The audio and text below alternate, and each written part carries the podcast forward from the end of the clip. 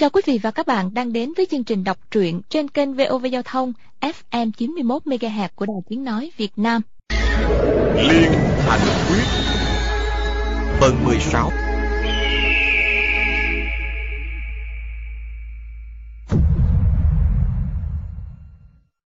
Ngô Khảm cười nói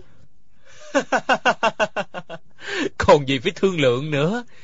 Tẩu muốn cứu mạng phu quân Thì phải nghe lời đệ Nếu trước kia đệ thực có lòng với tôi Đã từng góp sức Vậy thì cứ nói thật ra Tôi mới Ngô Khảm cảm mừng Đẩy nắp bình lại nói.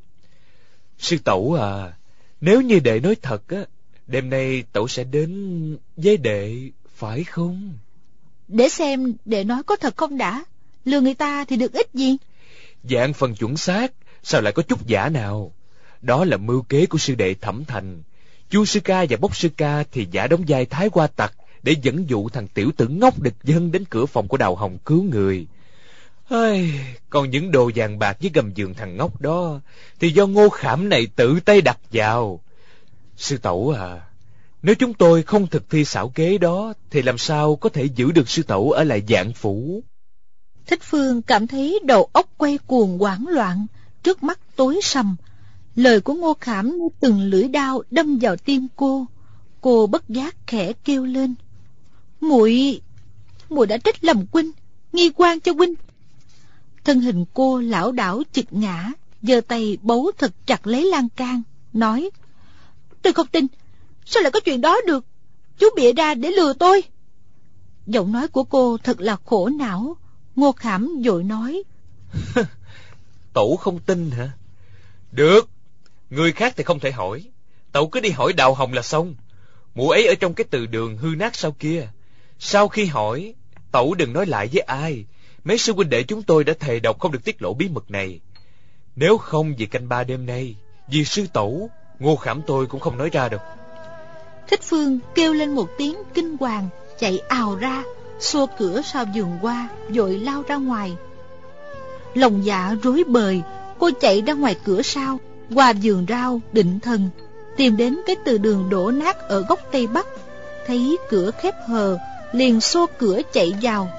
Thấy dưới đất đầy tro bụi, bàn ghế đều mục nát cô nghĩ bụng, thị thiếp đào hồng của lão gia, sao lại ở một nơi như thế này? Hay là thằng giặc ngô khảm đánh lừa? Phải chăng hắn lừa mình đến đây với ý đồ xấu? Hay là mình mau quay về? Bỗng nghe thấy bước chân thậm thịt từ từ đi lại một người đàn bà từ sau nội đường đi ra, đó là một mụ ăn mày trạc tuổi trung niên, cúi đầu khom lưng, đầu bù tóc rối, áo quần bẩn thỉu rách nát. Mụ ăn mày thấy có người giật mình, lập tức quay người. Mụ sắp bước vào nội đường, lại ngoái đầu nhìn một cái. Lần này nhìn rõ mặt thích phương, bất giác kinh quản a lên một tiếng. Mụ bước lùi hai bước, đột nhiên quỳ xuống nói à, à, chủ à, mợ à, mợ đừng nói đừng nói tôi ở đây nha. Thích phương lấy làm lạ hỏi.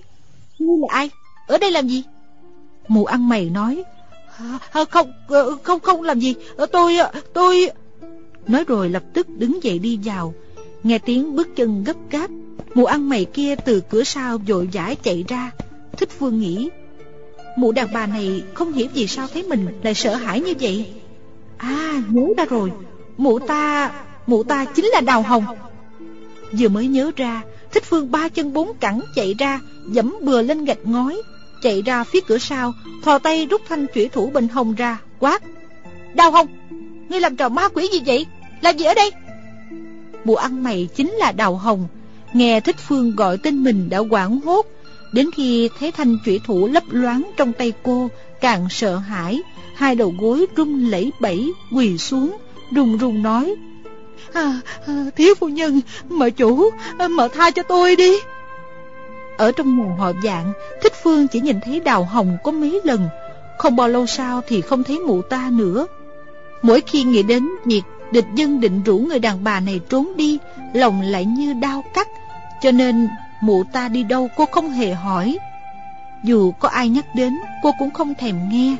Bởi vì đó là vết thương đau đớn nhất trong lòng cô nào ngờ mụ ta lại trốn ở đây. Từ đường này cách nhà họ dạng không xa, Nhưng từ khi làm thiếu phu nhân, Thích Phương việc gì cũng cẩn thận. Hoàn toàn khác với thời thiếu nữ ở Tương Tây. Cô không đi lung tung ra ngoài bao giờ.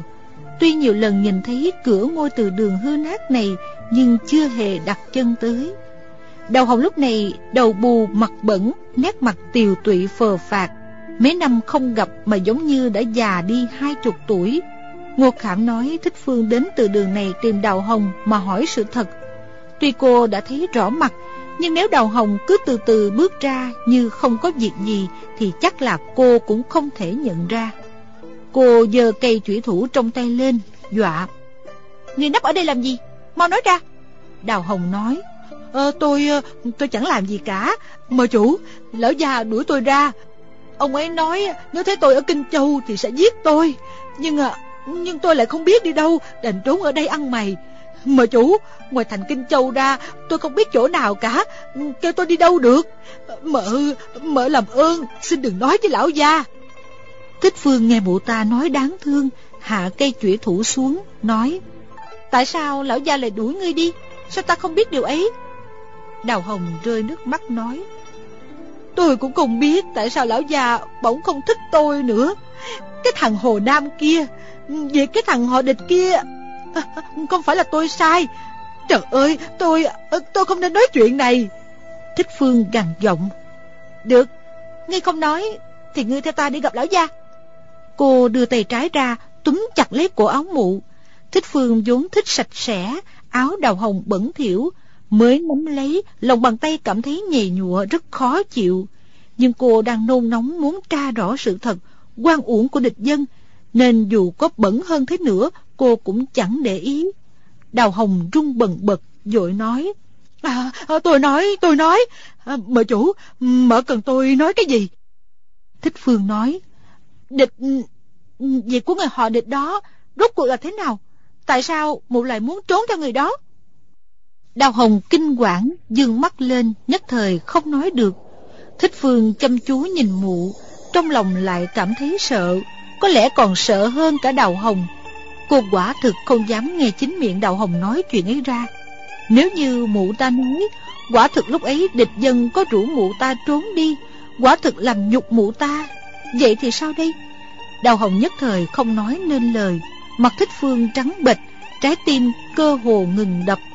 Cuối cùng Đào Hồng đã nói được Việc ấy Việc ấy không thể trách tôi được Cậu chủ ép tôi làm, Kêu tôi phải ôm chặt lấy cái thằng nhà quê Hồ Nam họ địch kia. Du quan cho hắn là ừ, Đến để cưỡng hiếp tôi, Định dẫn tôi trốn đi. Ừ, tôi đã nói điều này với lão gia. Lão gia không phải là không tin ừ, Chỉ dặn tôi không được nói ra, Còn cho tôi áo quần và tiền bạc. Nhưng mà nhưng tôi không nói mà lão già vẫn đuổi tôi. Thích Phương vừa cảm kích, vừa đau lòng, Vừa cảm thấy quất ức vừa thương xót, Trong lòng thầm kêu lên. Sư ca, Là muội hiểu lầm huynh rồi. Đáng ra muội phải biết, Huynh dành cho muội một tấm chân tình. Thật là khổ cho huynh, Thật là khổ cho huynh. Lúc ấy, cô hoàn toàn không căm giận đào hồng, Ngược lại còn cảm ơn mụ ta. May mà mụ ta đã giải cho cô mối nghi ngờ quất kết trong lòng. Thậm chí đối với Ngô Khảm cũng có chút cảm kích vì chính hắn đã nói ra sự thật, Chính hắn đã chỉ cho cô đến cái từ đường này tìm hỏi Đào Hồng. Trong đau lòng và buồn thảm, Cô bỗng cảm thấy một vị ngọt ngào. Tuy đã lấy dạng khuê, Nhưng trong sâu thẳm lòng cô, Người mà cô tha thiết thương yêu Vẫn chỉ là địch sư ca. Dù huynh ấy có thay lòng đổi dạ lúc lâm nguy, Dù huynh ấy vô sĩ Dù huynh ấy ngàn điều sai lầm Dạng lần bạc bẽo nhưng chỉ có huynh ấy Vẫn chỉ là huynh ấy Mới là người thích phương luôn tưởng nhớ Mỗi lúc thở than hay ngậm ngùi rơi lệ. Bỗng bao nhiêu nỗi buồn khổ và căm giận Đều biến thành nỗi ân hận rây rứt.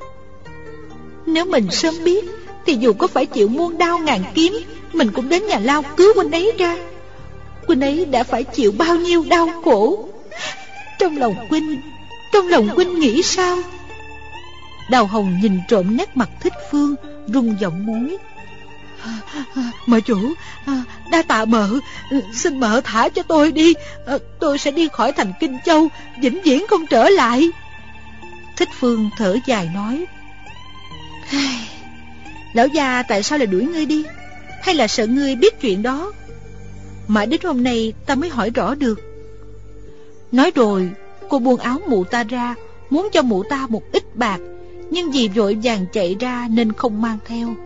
Đào Hồng thấy Thích Phương buông mình ra Sợ cô đổi ý Vội vàng bỏ đi Lẩm bẩm nói Lão già cứ tối đến lại gặp ma, Cần phải xây tường Sao lại trách tôi? Lại lại không phải là tôi nói hoàng. Thích Phương đuổi theo hỏi Thế nào là gặp ma xây tường? Đào Hồng biết đã lỡ miệng vội nói ờ, ờ, Không có gì ờ, không có gì. À, à lão già ban đêm thường gặp ma Nửa đêm lại dậy xây tường.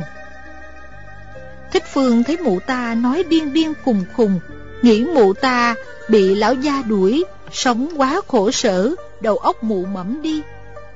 Lão gia sao lại nửa đêm dậy xây tường? Trong nhà xưa nay chưa hề thấy lão gia xây tường. Đào Hồng sợ cô không tin Lại nói ừ, Là giả xây tường thôi. Lão gia Lão gia giờ tí canh ba thích làm thợ nề Tôi nói với ông ấy mấy câu Lão gia liền đùng đùng nổi giận Đánh tôi chết đi sống lại Lại đuổi tôi Nói là nếu gặp tôi nữa Thì sẽ đánh chết tôi Mụ cứ càm ràm không ngớt khom lưng bước đi. Thích Phương nhìn theo bóng mụ, nghĩ. Mụ ta nhiều lắm cũng chỉ hơn mình 10 tuổi, vậy mà ra nông nổi đó. Lão gia không biết tại sao lại đuổi mụ ta ra khỏi cửa, sao lại gặp ma xây tường. E mụ này chỉ nói điên điên khùng khùng. Hơi, vì một mụ đàn bà ngu ngốc như vậy mà sư ca phải khổ suốt một đời. Nghĩ đến đó không ngăn được nước mắt, rồi cất tiếng khóc gian.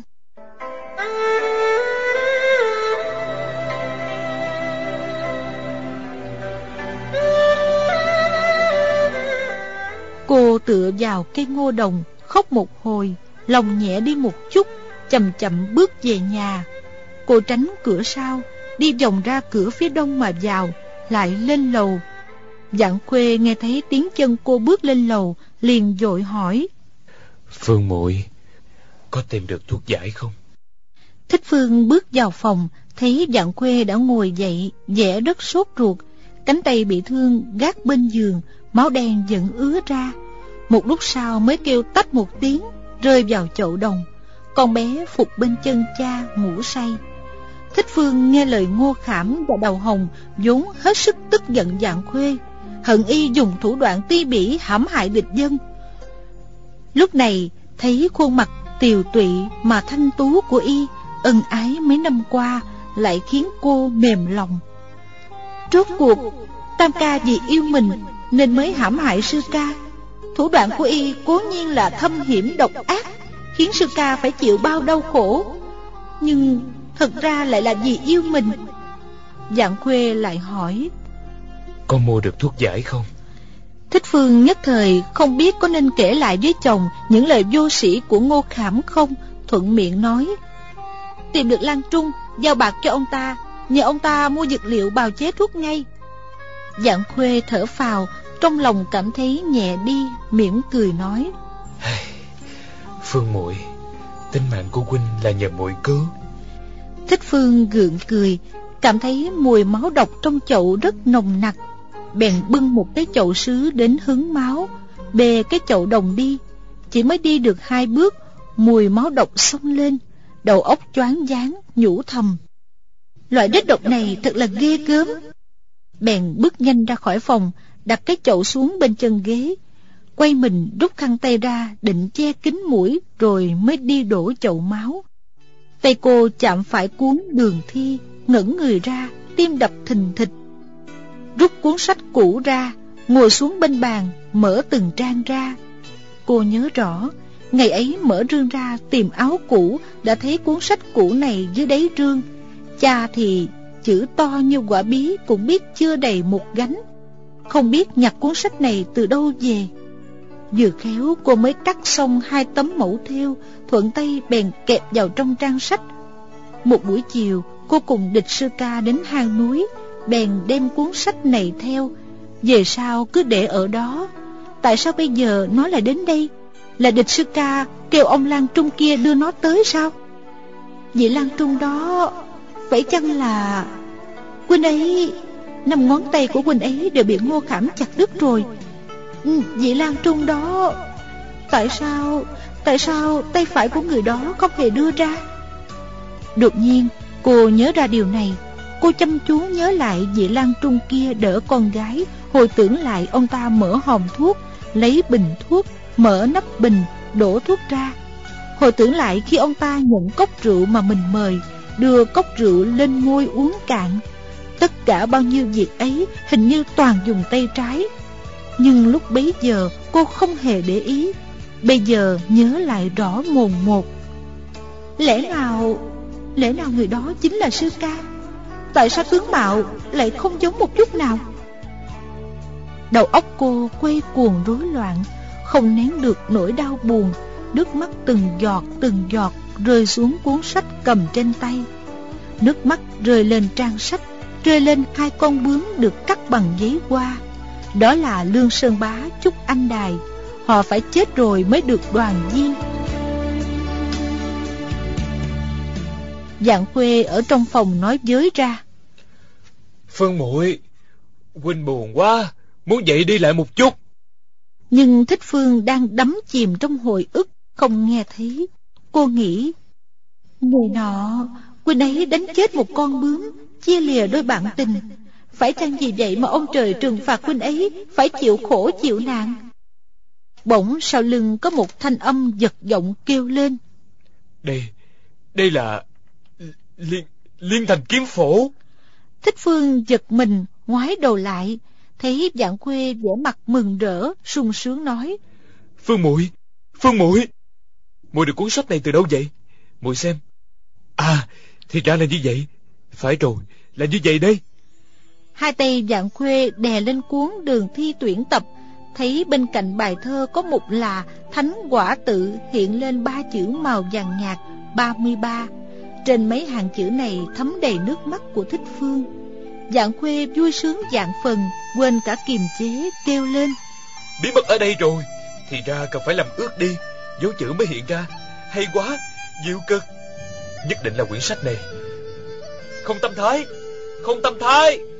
Hắn lớn tiếng kêu gọi đánh thức con gái nói Không tâm thái. Con mau đi mời Gia Gia lên đây Nói là có việc khẩn. Con gái nhỏ chân lời đi. Dạng khuê giữ chặt tập thơ Quên cả đau đớn trên tay Nhắc đi nhắc lại. Nhất định đúng rồi. Không sai. Cha bảo là kiếm phổ này Ở trong đường thi tuyển tập. Chẳng phải đây sao? Họ đã không tìm ra bí mật này. Thì ra cần phải làm ước trang sách. Bí mật mới hiện ra Hắn vừa mừng vừa kêu toán lên. Thích Phương cũng đã rõ quá nữa Nghĩ bụng.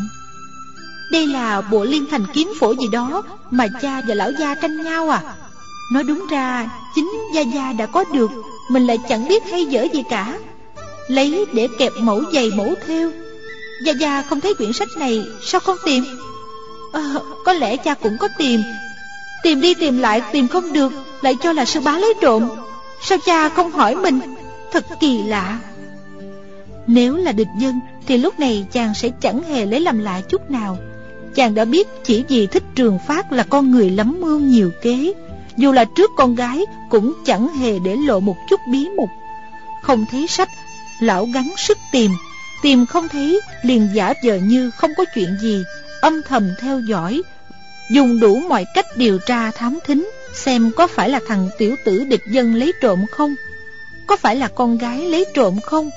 Chỉ vì thích phương không phải là kẻ trộm, Không có sự hốt quản của kẻ trộm, Nên thích trường phát không thể nào điều tra ra.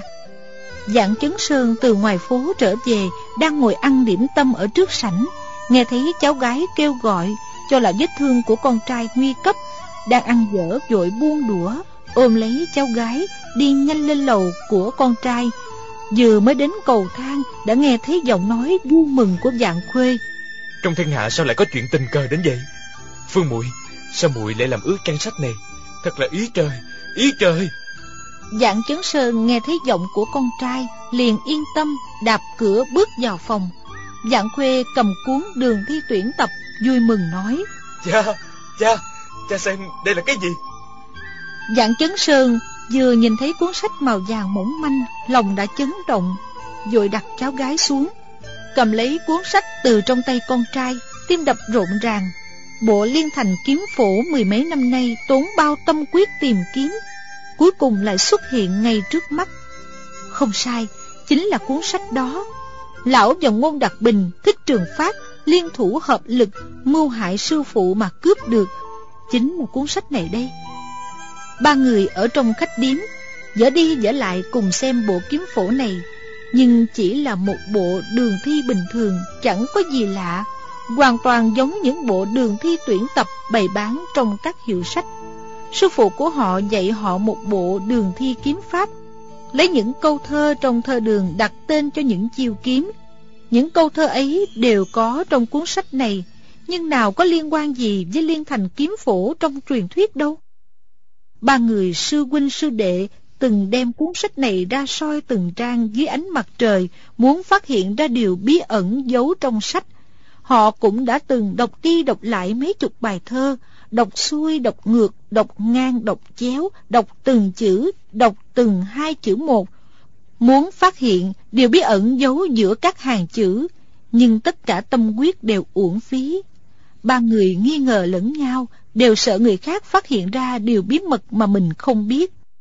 Ba người đêm ngủ lại đem quyển sách đặt vào trong một chiếc hộp sắt khóa lại, lại dùng ba sợi dây sắt chặn cái hộp lại, ba đầu dây buộc vào cổ tay ba người. Nhưng một sớm mai thức dậy, cuốn sách đã không cánh mà bay, từ đó không còn tung tích. Thế là mười mấy năm qua tranh giành dò xét không ngừng không nghỉ, đột nhiên cuốn sách ấy xuất hiện ngay trước mắt.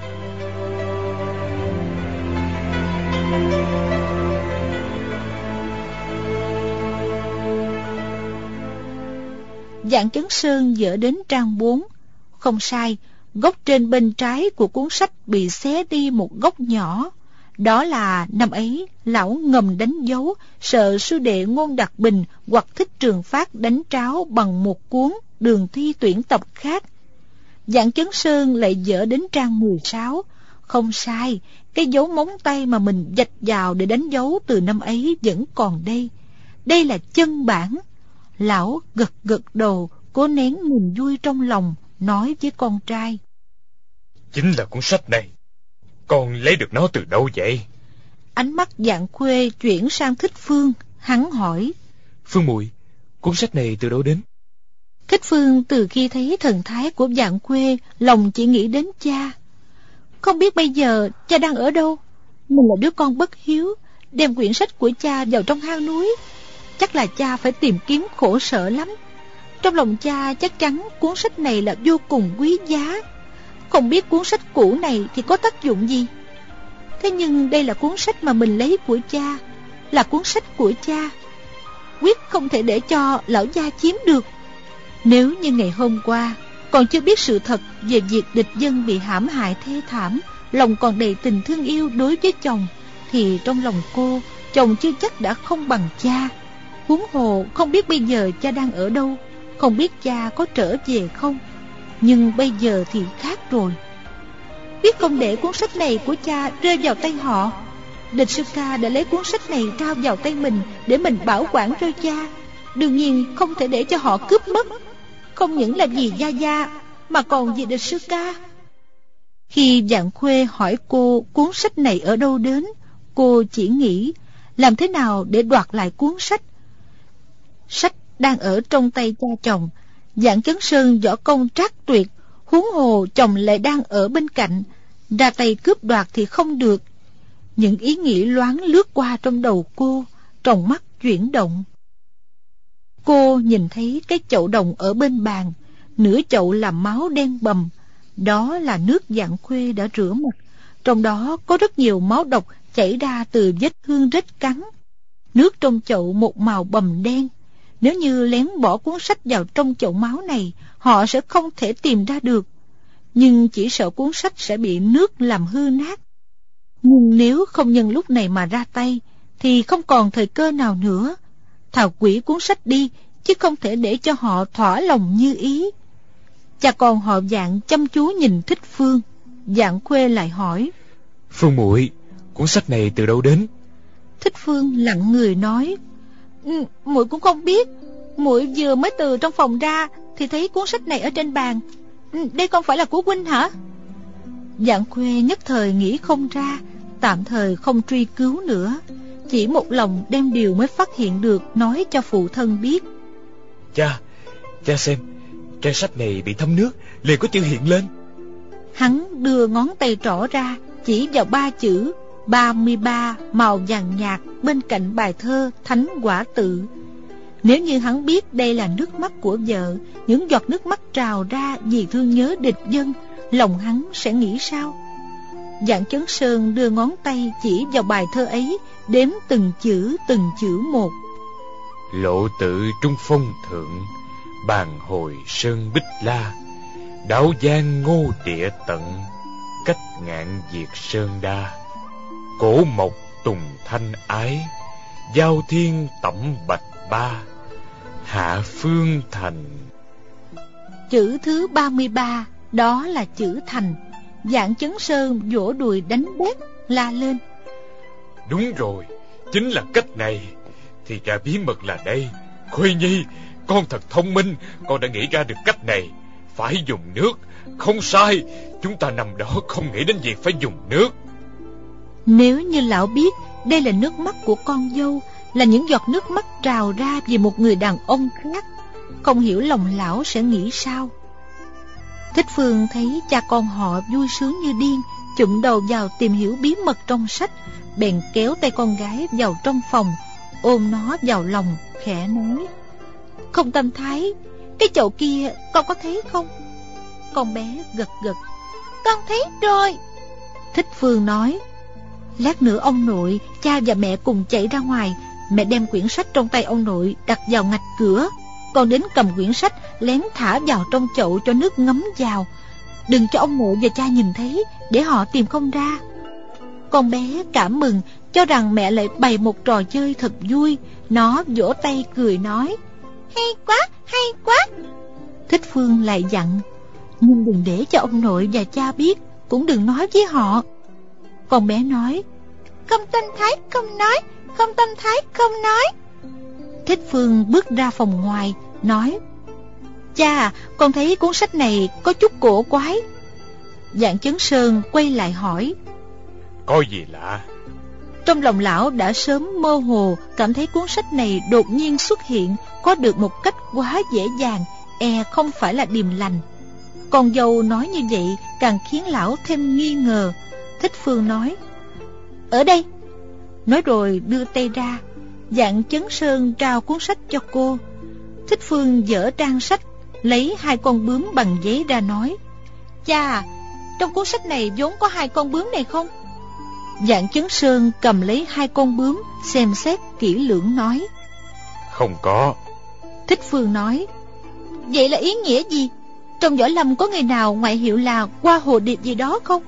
Trên giang hồ có hồ điệp ban không? Họ để hai con bướm giấy này vào trong sách Chắc là không có ý tốt Nhân vật giang hồ để lại ký hiệu để cảnh cáo kẻ thù vốn là việc rất bình thường. Dạng chấn sơn bình sinh làm nhiều việc xấu, kẻ thù rất nhiều. Nghe Thích Phương nói, lại thấy hai con bướm giấy được cắt rất tinh xảo, không khỏi cảm thấy sợ sợ, trầm ngâm suy nghĩ.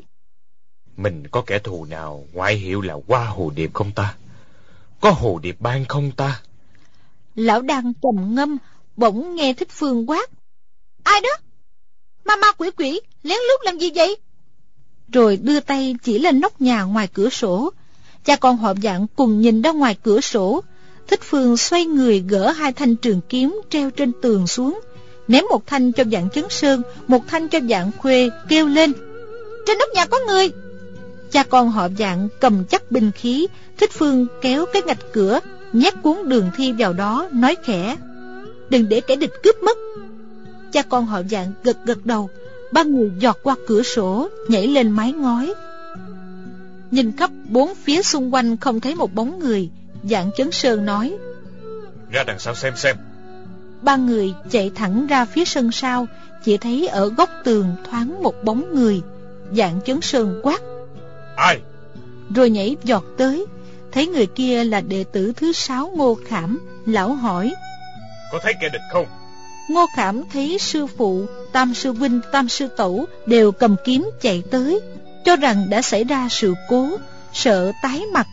Đến khi nghe sư phụ hỏi Mới nhẹ người dội nói. Có người bên này chạy qua Đệ tử đuổi theo tra hỏi xem. Y vốn là che giấu cho mình Vừa khéo lại hợp với lời thích phương bịa đặt. Bốn người đuổi ra ngoài cửa sau.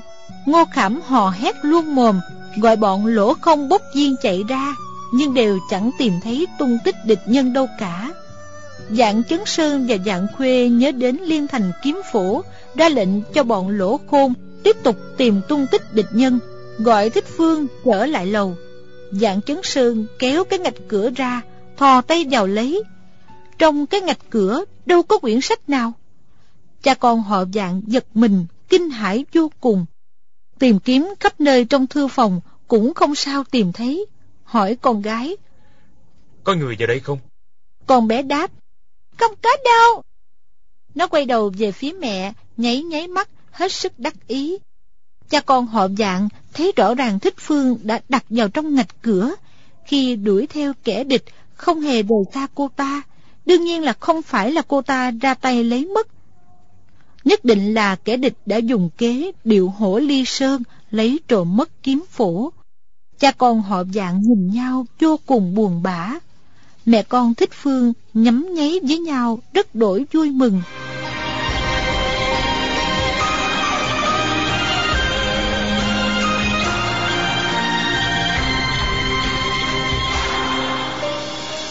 Đệ tử dạng môn táo tác một trận, đâu có truy tìm được địch nhân nào.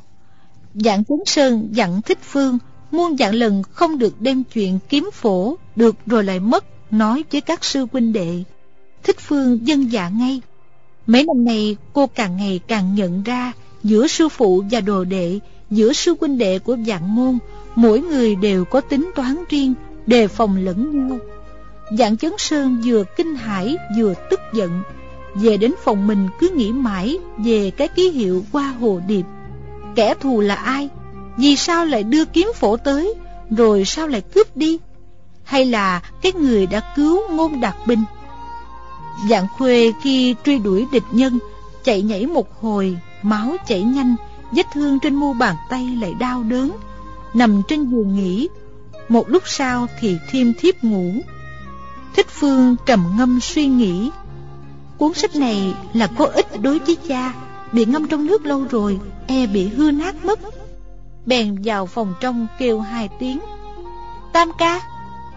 Thấy dạng khuê đang ngủ say, Liền quay ra bưng cái chậu đồng Xuống lầu đổ nước máu đi. Quyển sách lộ ra. Cô nghĩ, Không tâm thái thật là ngoan. Mặt thoáng nét cười. Cuốn sách ướt đẫm nước máu, Tành hồi quá thể. Thích Phương không muốn dùng tay cầm, Nghĩ Giấu nó vào chỗ nào đây? Nghĩ đến cái nhà ở giường sau Để đầy những thứ cuốc, cối đá, quạt gió Lúc này chắc không có người qua lại.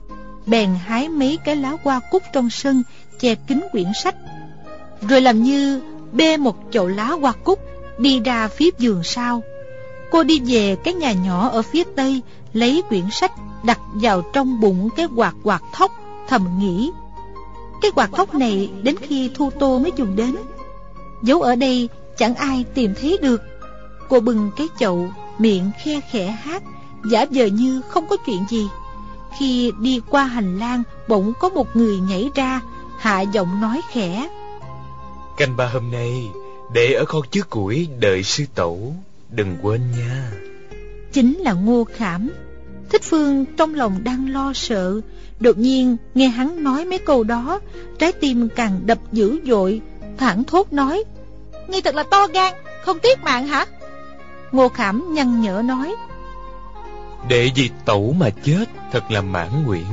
Sư tẩu có cần thuốc giải không? Thích Phương cắn răng Tay trái thò vào trong áo Nắm chắc cán chủy thủ Định xuất kỳ bất ý rút chủy thủ ra Cho hắn một nhát Đoạt lấy thuốc giải. Ngô Khảm cười hi hi nói nhỏ. Nếu sư tổ dùng một chiêu sơn tòng nhân diện khởi Rút đao đâm tới Thì đệ sẽ dùng chiêu dân bạn mã đầu sinh tránh ngay. Ây, Rồi tiện tay dơ lên đổ bình thuốc giải này vào trong ao nước. Nói rồi hắn chìa tay ra Trong lòng bàn tay là bình thuốc giải. Hắn sợ Thích Phương đoạt mất Bèn lùi lại hai bước Thích Phương biết là Dùng sức không thể đoạt được Bèn nghiêng người đi qua một bên hắn. Ngô Khảm khẽ nói Đệ chỉ đợi sư tổ đến canh ba Sang canh bốn đệ sẽ mang thuốc giải bỏ đi. Cao bay xa chạy Không trở về Kinh Châu nữa. Họ ngô này có chết Cũng không thể chết dưới tay của cha con họ dạng Thích Phương về đến phòng Thấy dạng khuê không ngừng rên rỉ Chắc là độc rết lại phát tác. Cô ngồi bên giường Trầm ngâm suy nghĩ. Y hãm hại địch sư ca, Thủ đoạn cực kỳ ti bỉ, Nhưng gián đã đóng thuyền, Còn có cách nào đây Đó là sư ca số khổ, Mình cũng số khổ. Mấy năm nay y đối với mình rất tốt, Mình thì đành lấy gà theo gà, Lấy chó theo chó. Một đời này đành phải theo y làm vợ chồng.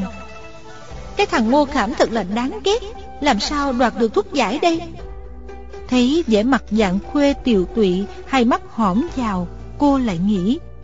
Tam ca bị thương rất nặng, Nếu nói với huynh ấy Huynh ấy lại nổi giận liều mình với ngô khảm Thì hỏng việc. Trời dần tối, Thích Phương ăn đại mấy miếng cơm tối, Ru con ngủ yên. Nghĩ đi nghĩ lại, Chỉ có cách đi nói với lão gia. Lão là người tính toán sâu xa, Tất có cách hay. Việc này không thể để cho chồng biết được. Phải đợi cho huynh ấy ngủ thật say Rồi mới đến báo với lão gia. Thích Phương để nguyên quần áo, Nằm xuống bên chân dạng khuê. Mấy ngày hôm nay chăm sóc cho chồng, Cô không hề chợp mắt. Mãi đến khi dạng khuê ngủ thật say, Cô mới lặng lẽ ngồi dậy, Xuống lầu, Đi đến ngoài nhà dạng chấn sơn. Trong nhà đèn đã tắt, Nhưng lại vọng ra những thanh âm kỳ lạ Tựa hồ như có người Đang gắng hết sức làm việc gì đó. Thích Phương rất lấy làm lạ, vốn đã định đến bên cửa gọi lão gia, nhưng lại ngừng. Nhìn qua khe cửa sổ vào trong phòng, lúc ấy mặt trăng chiếu nghiêng, lọt qua cửa sổ, chiếu vào trong phòng. Chỉ thấy dạng chấn sơn nằm ngửa trên giường, hai tay chậm chậm đẩy mạnh lên khoảng không, hai mắt vẫn nhắm nghiền. Thích phương nghĩ bụng thì ra lão gia đang luyện nội công cao thâm.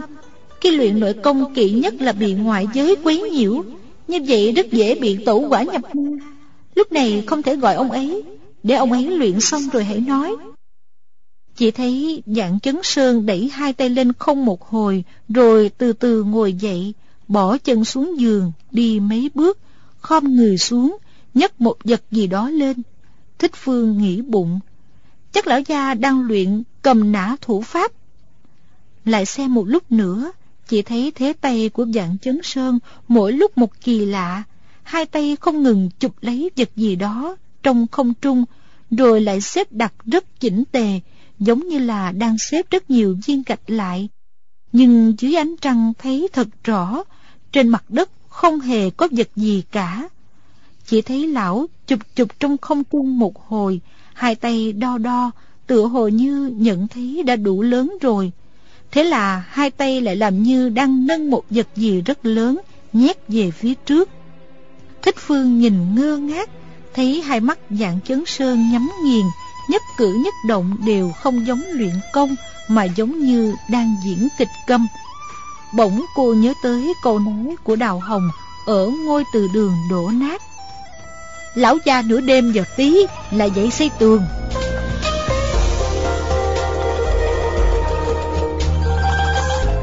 Nhưng cử động của dạng chấn sơn quyết không phải là xây tường. Nếu như có liên quan gì tới tường Thì đây có lẽ là động tác khoét tường, đục tường.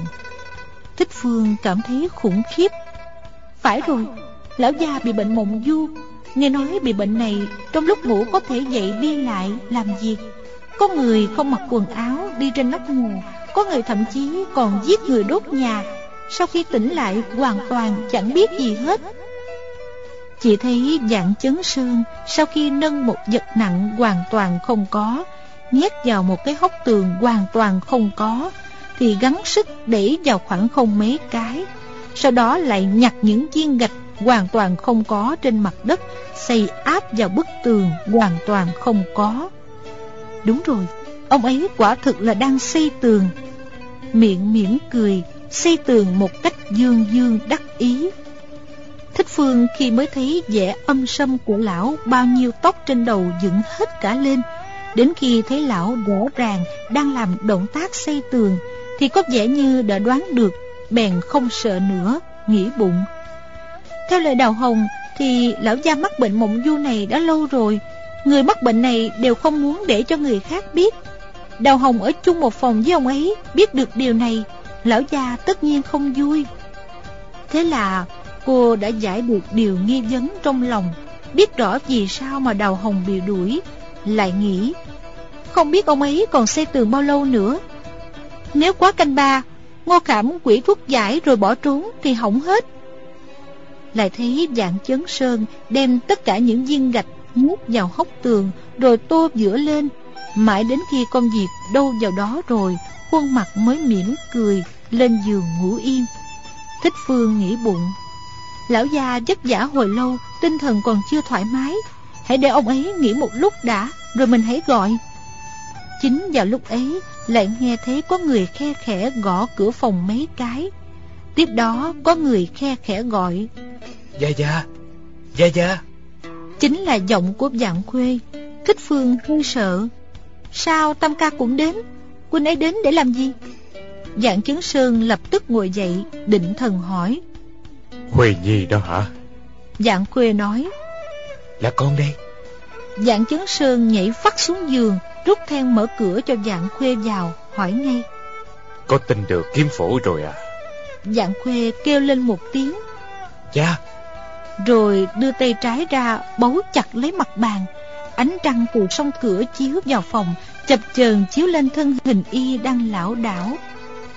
Thích Phương sợ bóng mình ngã vào phòng, co mình lại dưới cửa sổ, nghiêng tai nghe ngóng, không dám nhìn động tĩnh của hai người nữa. Dạng khuê kêu lên một tiếng cha nữa rồi nói Con dâu của cha Con dâu của cha Thì ra không phải là người tốt. Thích Phương giật mình. Sao huynh ấy lại nói như vậy? Chỉ nghe thấy dạng chấn sơn cũng hỏi Sao rồi? Vợ chồng trẻ cãi nhau hả? Dạng khuê nói Kiếm phổ tìm được rồi. Là do con dâu của cha lấy đi. Dạng chấn sơn vui mừng nói Tìm được rồi thì tốt. Đâu rồi? Thích Phương hết sức lấy làm lạ. Sao y lại biết? Chắc là con bé không tâm thái Không giữ miệng nói ra rồi. Nhưng dạng khuê nói tiếp Khiến cô biết là mình đã đoán sai. Dạng khuê nói với cha Y thấy Thích Phương và con gái Nhắm nháy với nhau. Thần tình có vẻ lạ cho rằng chắc có điều cổ quái, Bèn giả vờ ngủ Nhưng nhìn qua khe cửa quan sát động tĩnh của Thích Phương, Thấy cô ta bưng cái chậu đồng đi về phía giường sau. Y bèn lặng lẽ bám theo. Thấy cô ta đem kiếm phổ giấu vào trong cái quạt thóc ở ngôi nhà phía tây sau giường. Thích Phương trong lòng than thở. Cha thật là số khổ. Cuốn sách ấy cuối cùng lại bị lão gia và tam ca lấy mất. Muốn lấy lại thật là muôn dạng lần khó khăn. Được, mình nhận thua. Tam ca vốn lợi hại hơn mình nhiều. Chỉ nghe dạng chấn sơn nói. Vậy thì tốt lắm. Chúng ta đi lấy nó về. Con cứ giả bộ không biết gì hết. Để xem nó ra sao. Nếu như nó không nhắc đến, con cũng không cần phải nói ra. Cha vẫn nghi cuốn sách này rút cuộc từ đâu đến. Chỉ sợ... Lão nói liên tiếp ba lần chỉ sợ, nhưng lại không nói ra. Dạng khuê nói. Cha! Giọng rất đau khổ. Dạng chấn sơn la lên. Sao? Dạng khuê nói Con dâu của cha Con dâu của cha lấy trộm bộ kiếm phổ ấy của chúng ta Hóa ra là gì Nói đến đó Giọng bỗng rung lên Dạng chấn sơn hỏi Vì ai Dạng khuê nói Hóa ra là Là vì tên cẩu tặc ngô khảm Trái tim thích phương bị chấn động mãnh liệt Cơ hồ không tin vào tai mình nữa Thầm kêu lên. Mình vì Gia Gia Sao lại nói gì ngô khảm? Sao lại vì tên cẩu tặc ngô khảm? Trong giọng nói của dạng chấn sơn cũng đầy vẻ ngạc nhiên. Vì ngô khảm à? Dạng khuê nói. Dạ Con thấy ở giường sau con tiện nhân đó giấu xong kiếm phổ Bèn theo từ xa xa. Nào ngờ nó Nó đi đến hành lang Lại thậm thậm thục thục với ngô khảm. Con dâm phụ này Thật là mặt dày Dạng chấn sơn trầm ngâm nói. Cha thấy nó thường ngày vẫn đàng hoàng đoan chính Không phải là hạng người như vậy. Con có nhìn lầm không? Hai đứa nó nói gì? Dạng khuê nói. Con sợ chúng biết Không dám đến gần. Trong hành lang lại không có nơi ẩn nấp Phải nấp ở sau góc tường. Đôi nam nữ đó nói rất nhỏ Không nghe hết được. Nhưng cũng nghe được quá nữa. Dạng chấn sơn ừ một tiếng Nói. Con trai à con đừng tức giận. Đại trưởng phu lo gì không có vợ. Chúng ta lấy được kiếm phổ, Lại tra rõ bí mật trong đó Thì chớp mắt một cái là giàu nhất thiên hạ. Con muốn mua một trăm vợ lẽ nàng hầu Cũng thật dễ dàng. Con ngồi xuống từ từ nói đi. Con dâm phụ đó giấu sách xong rồi, Rất là đắc ý. Miệng còn hát nữa. Thằng Giang Phu kia thấy nó, Mặt hân quang nói, Canh ba đêm nay, Để ở trong kho chứa củi đợi, Đừng quên đó. Chính xác là mấy câu đó. Con nghe rất rõ. Dạng chấn sơn tức giận nói. Con tiểu dâm phụ thì nói sao? Dạng khuê nói. Nó Nó nói Cái tên này to gan nhỉ? Đến cả cái mạng cũng không cần. Thích Phương ở ngoài cửa sổ nghe Mà lòng dạ rối bời. Hai Hai người họ cứ mồm năm miệng mười Mắng mình là dâm phụ. Sao Sao lại đổ quan cho người ta như vậy? Tam ca muội chỉ một lòng vì huynh muốn đoạt lại bình thuốc giải, trị vết thương cho huynh huynh lại nhục mạ muội. Có còn lương tâm nữa không? Nghe dạng khuê lại tiếp tục nói. Con nghe chúng nói vậy, lòng bừng bừng lửa giận, hận không thể tuốt kiếm cho hai đứa hai nhát. Chỉ vì con không mang theo kiếm, giả lại sau khi bị thương, trong người yếu ớt, không thể đàng hoàng đấu với chúng nó. Bèn về phòng ngay kẻ con dâm phụ kia về phòng không thấy lại sinh nghi. Gian phụ dâm phụ vậy sao còn nói gì nữa, con không nghe được. Dạng chấn sơn nói. Cha nào con nấy Quả nhiên cả nhà đều là lũ vô sĩ. Chúng ta trước hết phải đi lấy kiếm phổ Rồi đứng chờ ở ngoài cửa kho củi. Bắt gian phải bắt cả đôi Để cho đôi cổ nam nữ đó Chết mà không quán. Dạng khuê nói. Con dâm phụ đó mê cai phát cuồng Chờ đến canh ba đã đi. Lúc này Lúc này. Vừa nói hắn vừa nghiến răng ken két. Dạng chấn sơn nói Vậy thì chúng ta đi ngay. Con cầm lấy kiếm, Trước hết con đừng ra tay. Để cha chém hết chân tay của cả hai đứa, Rồi con hãy tự tay lấy tính mạng của đôi nam nữ đó. Cửa phòng mở ra, Dạng chấn sơn tay trái dìu dưới nách dạng khuê, Hai người xông ra giường sau. Thích Phương tựa vào tường, Nước mắt ướt đầm giặt áo. Cô chỉ mong chữa lành vết thương cho chồng, Y lại nghi ngờ tệ hại đến như vậy.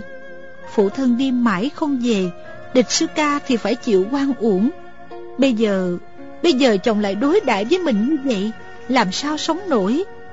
Lòng cô tan nát, Không muốn sống nữa, Không muốn tìm chồng biện bạch, Cũng không nghĩ tới việc gọi ngô khảm đến đối phúc. Toàn thân rã rời, Cô tựa vào bức tường. Một lúc sau, Nghe thấy tiếng bước chân, Cha con họ dạng quay về sảnh, Đứng lại hạ giọng bàn bạc. Dạng khuê nói Cha. Sao không vào kho củi giết ngô khảm đi. Dạng chấn sơn nói. Trong kho củi chỉ có một mình Giang Phu. Con dâm phụ kia chắc là nghe được phong thanh Đã bỏ chạy mất rồi. Đã không bắt được cả đôi Chúng ta là thế gia ở Kinh Châu Sao lại có Sao lại nói gì ngô khảm? Sao lại vì tên cẩu tặc ngô khảm? Trong giọng nói của dạng chấn sơn Cũng đầy vẻ ngạc nhiên. Vì ngô khảm à? Dạng khuê nói. Dạ con thấy ở giường sau con tiện nhân đó giấu xong kiếm phổ. Bèn theo từ xa xa Nào ngờ nó Nó đi đến hành lang Lại thậm thậm thục thục với ngô khảm. Con dâm phụ này Thật là mặt dày. Dạng chấn sơn trầm ngâm nói. Cha thấy nó thường ngày vẫn đàng hoàng đoan chính Không phải là hạng người như vậy. Con có nhìn lầm không? Hai đứa nó nói gì? Dạng khuê nói. Con sợ chúng biết Không dám đến gần. Trong hành lang lại không có nơi ẩn nấp phải nấp ở sau góc tường Đôi nam nữ đó nói rất nhỏ Không nghe hết được Nhưng cũng nghe được quá nữa Dạng chấn sơn ừ một tiếng Nói Con trai à Con đừng tức giận Đại trượng phu lo gì không có vợ Chúng ta lấy được kiếm phổ lại tra rõ bí mật trong đó thì chớp mắt một cái là giàu nhất thiên hạ. Con muốn mua một trăm vợ lẽ nàng hầu cũng thật dễ dàng. Con ngồi xuống từ từ nói đi. Con dâm phụ đó giấu sách xong rồi, rất là đắc ý, miệng còn hát nữa. Thằng Giang Phu kia thấy nó, mặt hân hoan nói, canh ba đêm nay, để ở trong kho trước củi đợi, đừng quên đó. Chính xác là mấy câu đó, con nghe rất rõ. Dạng chấn sơn tức giận nói. Con tiểu dâm phụ thì nói sao? Dạng khuê nói.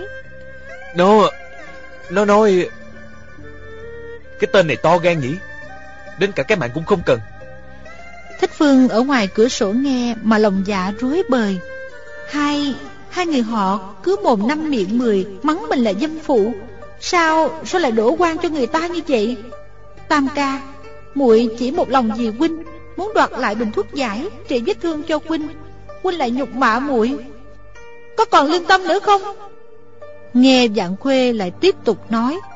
Con nghe chúng nói vậy, lòng bừng bừng lửa giận, hận không thể tuốt kiếm cho hai đứa hai nhát. Chỉ vì con không mang theo kiếm. Giả lại sau khi bị thương Trong người yếu ớt Không thể đàng hoàng đấu với chúng nó. Để về phòng ngay cái con dâm phụ kia về phòng không thể lại sinh nghi. Giang phụ dâm phụ Vậy sao còn nói gì nữa? Con không nghe được.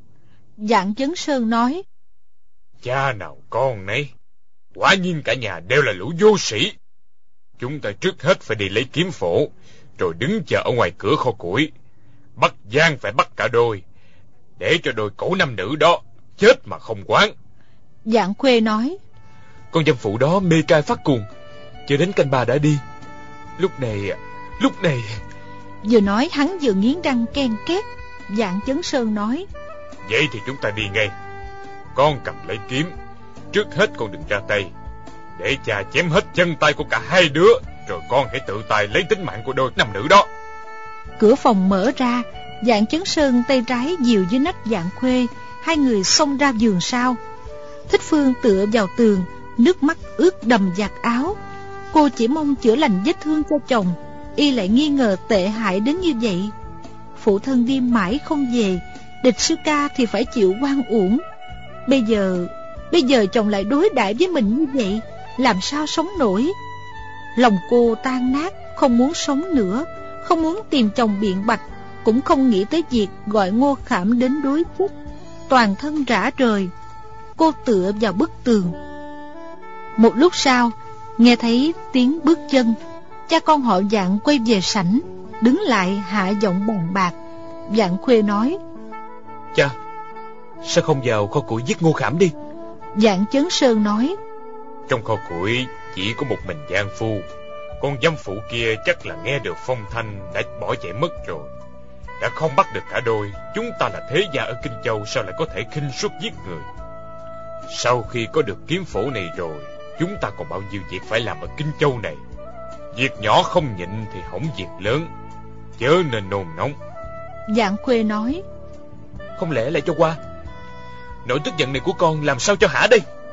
Dạng chấn sơn nói Muốn hả giận thì dễ ở. Chúng ta dùng cách cũ. Cách cũ cái cách đã dùng để đối phó với thích trường phát. Dạng chấn sơn ngừng một lát rồi nói tiếp. Con hãy về phòng đi. Cha cho người gọi hết đệ tử đến. Con cũng đi với chúng đến phòng cha. Đừng để cho người ta nghi ngờ. Thích Phương trong lòng đã rối như tơ giò Không có một chút chủ ý nào Chỉ nghĩ Đã đến nước này rồi Mình không muốn sống nữa. Nhưng còn không tâm thái thì biết làm sao? Ai chăm sóc nó Bỗng nghe dạng chấn sơn nói Phải dùng cách đã dùng để đối phó với thích trường phát, Để đối phó với ngô khảm. Trên đầu bỗng như có ai đặt lên một tảng băng, Lập tức tỉnh ra. Họ đã đối phó với cha mình như thế nào? Phải điều tra ra chân tướng của vụ này. Lão gia gọi bọn đệ tử đến ngoài phòng, Không thể nấn ná ở đây được nữa. Nhưng nấp ở đâu để nghe trộm đi? Dạng khuê dâng lời trở về phòng. Giảng chấn sơn bước ra ngoài sảnh lớn tiếng gọi đầy tớ thắp đèn. Chốc lát trước sảnh sau sảnh đều rậm rịch tiếng người. Đám đệ tử và đầy tớ đều kéo đến. Thích Phương biết chỉ còn chốc lát nữa sẽ có người đi qua cửa sổ. Hơi do dự một chút rồi lách người bước vào phòng Giảng chấn sơn, dán tấm rèm che giường, rồi chui xuống gầm giường. Tấm rèm dài tận đất, nếu không có người cố ý dán lên, Thì quyết không có ai phát hiện được tung tích cô. Cô nằm ngang dưới gầm giường, Lát sau có ánh sáng lọt qua tấm rèm, Có người thắp đèn đem vào đặt trong phòng. Cô thấy đôi chân của Dạng Chấn Sơn bước vào. Đôi chân ấy đến bên cái ghế Ghế kêu lên nhẹ nhẹ. Là Chấn Sơn đã ngồi xuống. Lại nghe lão gọi người đề tớ Đóng cửa phòng. Nghe tiếng đại sư huynh lỗ khôn Nói từ ngoài phòng. Sư phụ, Chúng con đều đã đến rồi. Chờ sư phụ sai khiến.